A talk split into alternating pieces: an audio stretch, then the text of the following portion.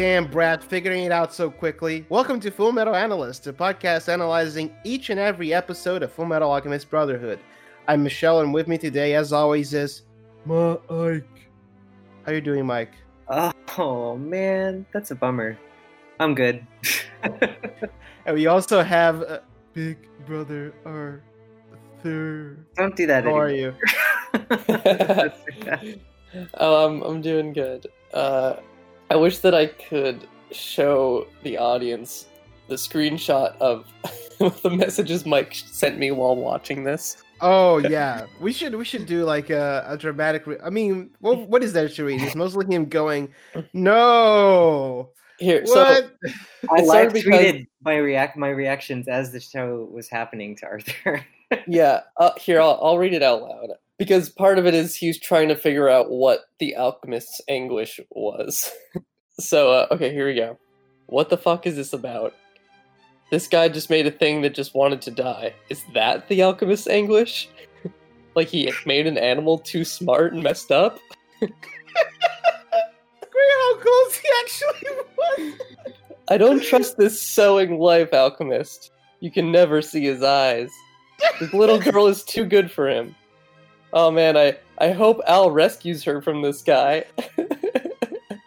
They're totally going to realize this girl should go stay with their grandma or something.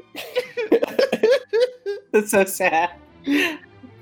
Because the dad's going to turn this dog into something. And- yeah, just to talk.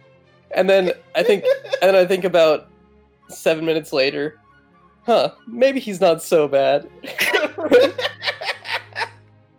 And another five minutes pass. What the hell is this episode about? and then right after that. Oh! Oh no! No! No! No! No!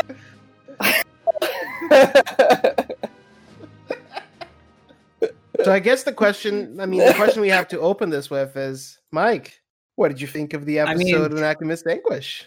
I think it was a great episode. Uh, You could see that it, it completely played me like a fiddle. Like I and I was trying to look ahead, and I was really trying to find the clues that they were giving you. And it's funny because it's like I caught them and came up with exactly the wrong things, you know. But um, it was a great episode. It stuck with me all week. I've been thinking about it all week. It was really, really fucked up. Because you have a cat and you're thinking, you know, could I do it?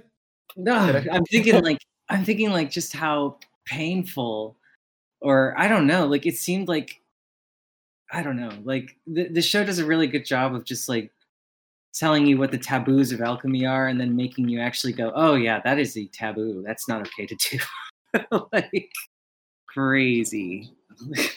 Yeah, the one thing I realized as I was watching this episode is um they actually don't really go into detail on how he did it. For a show that's like very interesting, telling you exactly what the rules are. When it comes to like Tucker's whole thing, they don't tell you how he did it. They don't tell you how it works, but that doesn't diminish the effect.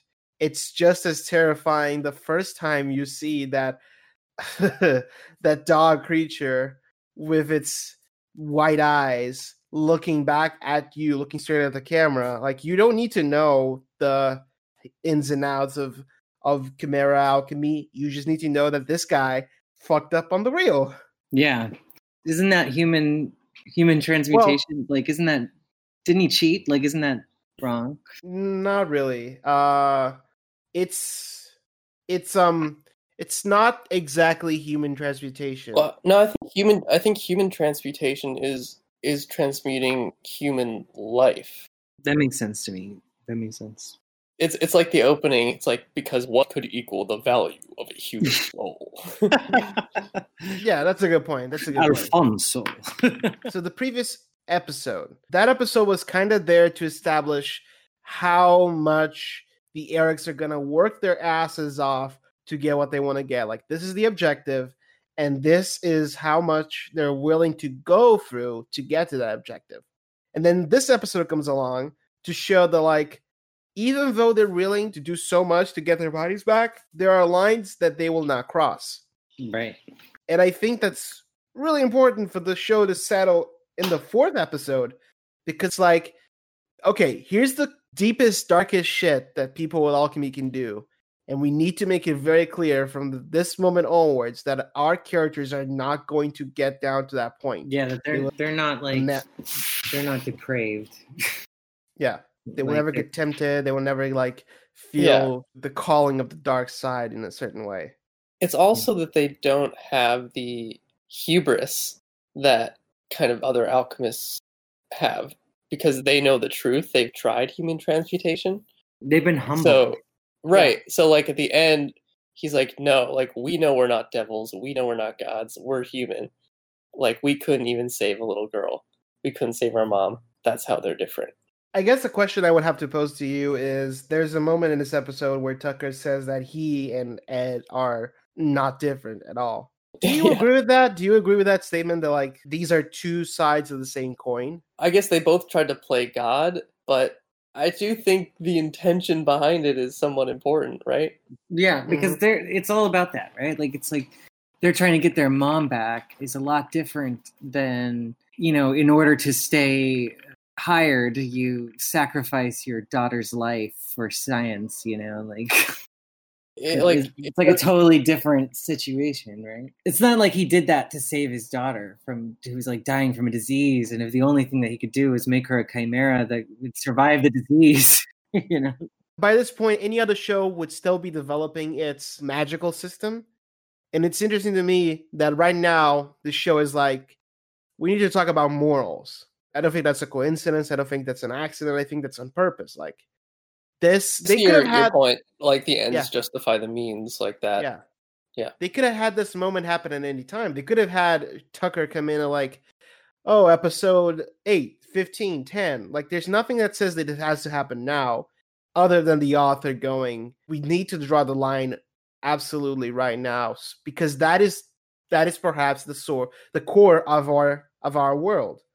It's it's that ev- ev- everything costs uh, everything has Yeah. an equivalent value the equivalent exchange thing is like so important in the world and the, Yeah. the themes of the show so it's like i guess i guess they're just trying to say like well there's always you know if everything has its price and this is what happens when that price is so steep you know So if I can bring up a little bit of uh, the stuff that we learned as writers, this episode works on the basis of surprise.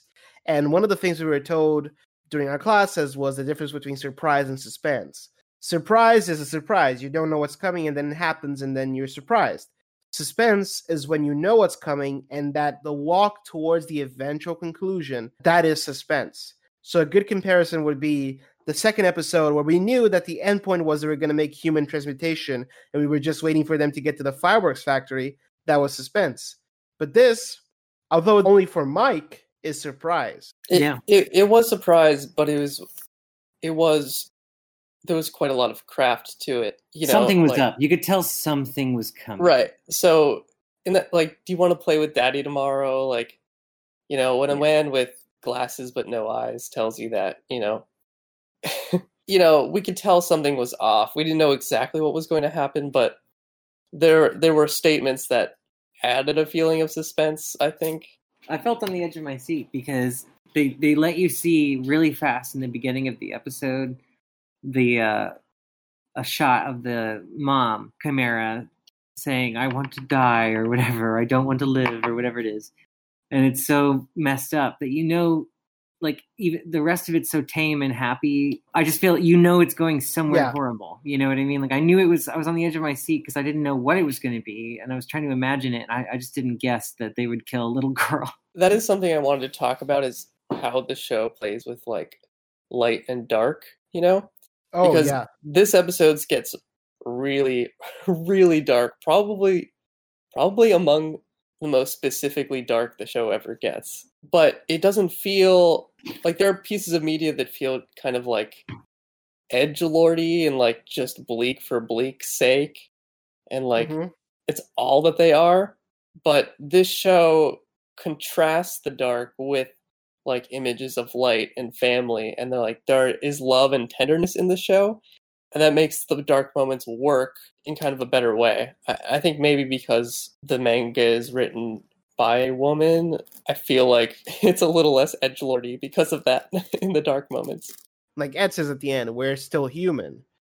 Mhm. That to me is basically that. That's like that's how the show manages that that balance. You know, even in its darkest moments, it's all framed through Ed and Al's vision. I, I do have to say, I think that this episode, the only negative aspect to it is the plot line concerning the mysterious assassin who has appeared in the city, the, the guy who's killing state alchemists. I oh, don't Oh, know yeah, if they have to talk actually, yeah, there were so many moments where I was like, why is this here? Like, why are we focusing on this? Now he's using alchemy, right? He's using it. Yes, he is. But he's talking about how vile and horrible it is, and he's using it. You know, I, I find that interesting. You know, He he is an interesting character as you get more into his backstory. And I mean, the reason he's in this episode is so he can kill Yeah. Nina and Tucker. But at the same time, I do have to say that like all the cutaways from Tucker's story, every time you just go back to that guy, I'm like, okay. Again, it's like when is he gonna get to the fireworks factory? What is the point? It takes all the way until the end for us to figure out what the point of what him is. yeah, it's a long way around. Sorry, but I think th- they I, I have got a little lost. Of, what is the fireworks factory that you're talking oh, about? Oh, okay. The fireworks factory is a it's a joke from The Simpsons. You know the Poochie episode? I think I think it's the Poochie episode. Oh, I, Uh, I just watched that recently. Because they're watching an episode where Itchy and Scratchy are gonna get to a fireworks factory. Oh, oh my god. Yeah, and they're interrupted by Poochie. And at one point, Milhouse goes when they're going to get to the fireworks factory, which to me has become code for like whenever some a show or a story promises you a big moment and it's just not happening, you just go when are they going to get to the fireworks factory? you think the episode is going to be about them like blowing themselves up in a fireworks factory, but then Poochie shows up. And they never get to the fireworks factory. Just one of the many lessons in screenwriting you can get from The Simpsons. Do you guys think that if Tucker had survived, he would have gone to prison? I think this is one of those classic cases where, you know, advances in alchemy outpace legislation. Yeah, I think probably. No, but that's a good point. It didn't seem like he was going to go to prison, right? Because they kept him in his house. yeah, he was definitely was probably going to get like questioned and then like, oh, I don't know, this is pretty bad. I don't know, maybe they make a law against it. I don't think they were going to a slap on the wrist, you know, a slap on the wrist. Because yeah, the state, I, I think I- he. I think he would have maintained his position as a state alchemist. And if it worked, if they hadn't been murdered and, and they'd been somehow efficient or useful in some way, maybe the state would have started employing more human chimeras. Because the state doesn't seem to have many scruples, you know. As even though the alchemists who work for the state do, um, Some of them. some, some of of them do. Some of them do. This part, like, this is my favorite section of the show. Definitely, uh, it's great later too, but this is like what's very close to my heart in terms of why I love the show so much. And I do have to say that they don't lose track of that sensation of brothers on a journey for quite a long time. Like, Yeah, Yeah, Does it show eventually sort of shift into more of like a political drama? Is that uh, I would say no. Actually, I would say no. I would say that the brothers remain the center and the core of the show, even as I'm trying to say this in the least spoilery way possible. But like by the later episodes, there's gonna be like four or five plot lines going on at the same time. Hmm. But there's but the the core of the show, it's still the brothers. do they get their bodies back? Do they ever get their bodies Well, you're gonna. uh, I'm not gonna tell you now, especially because now it's Can I time guess? for. Can can I Hold guess? on, no, you cannot guess that, but you can't actually guess something else because now is the time for everybody's favorite new segment, Mikey at the bat. All right, Mikey at the bat. Okay, so this is the moment in the episode where Mike is going to guess the plot of the next episode, uh, using nothing but the title of the next episode, which is "Rain of Sorrows." Mike, Hmm. what do you think is going to happen? Well, he. oh no, Reign of Sorrows, huh? How much anticipation is there for this one? Is this like, oh shit, Reign of Sorrows is the episode where all the town's children pour down from the sky combined with water and they slowly die in front of everyone. What makes you think we're going to tell you? Uh, Yeah. Rain. Is it Rain of Sorrows? How's it spelled? Is it spelled like the Rain Sorrows. of Sorrows, or is it like like rain? rain, like- like, water rain, and sorrows is in the word sorrows. Mhm. yeah, think, things become a little bit more like serialized and a little Mhm. less episodic as things go on. So this game will turn into more like, what do you think is going to happen next? All right. Well, I think that the Reign of Sorrows is going to refer to it's going to rain, and then they're going to start swapping stories about like other times it rained and it was sad, and they're all going to be sad stories. All right, now it's time to give out some grades. This is going to be out of five stars, and I'm going to get started. going to go ahead and give it a 4.5 stars.